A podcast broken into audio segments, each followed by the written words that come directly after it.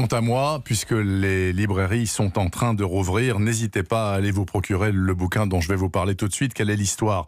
C'est une histoire de femmes essentiellement. La première se prénomme Orna, elle a la quarantaine, récemment divorcée, elle a un jeune fils qui vit avec elle, pas d'homme, jusqu'à ce qu'elle rencontre Gil sur Internet. Il est avocat, fortuné, Plutôt pas mal, sans être renversant. Divorcé également, deux grandes filles dont il a la garde partagée.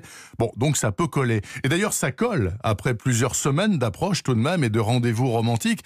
Et c'est même Orna qui pousse à conclure puisque son partenaire semble prêt, lui, à patienter jusqu'à la Saint-Glinglin. Nous en sommes là quand son amant lui propose de l'accompagner pour un court séjour professionnel à Bucarest. Elle n'en reviendra pas.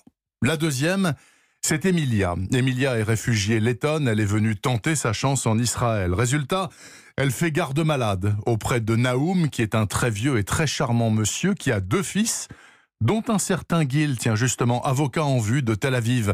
Et quand Naoum disparaît, eh bien Gil propose des heures de ménage à Emilia qui en a bien besoin, la malheureuse. C'est une femme assez quelconque, très solitaire, sans enfants et sans famille, qui est pétrie de foi catholique, mais ça n'empêche pas les sentiments, bien sûr. De femme de ménage, Emilien devient peu à peu la confidente de Gil. Elle n'aura pas le temps de devenir sa maîtresse. La troisième femme, s'appelle Ella. Elle est universitaire et tout son temps libre, elle le consacre à sa famille qu'elle adore. Elle ne cherche pas du tout d'aventure sentimentale, n'empêche, n'empêche qu'elle ne repousse pas tout de suite cet avocat, Gil, qui l'aborde dans un café du centre-ville.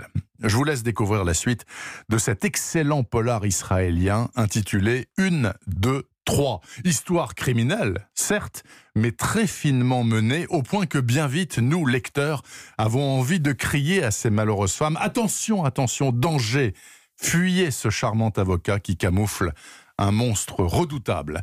Une, deux, trois, signé de Dror Michani, est paru dans la série noire chez Gallimard et c'est hautement recommandable selon moi.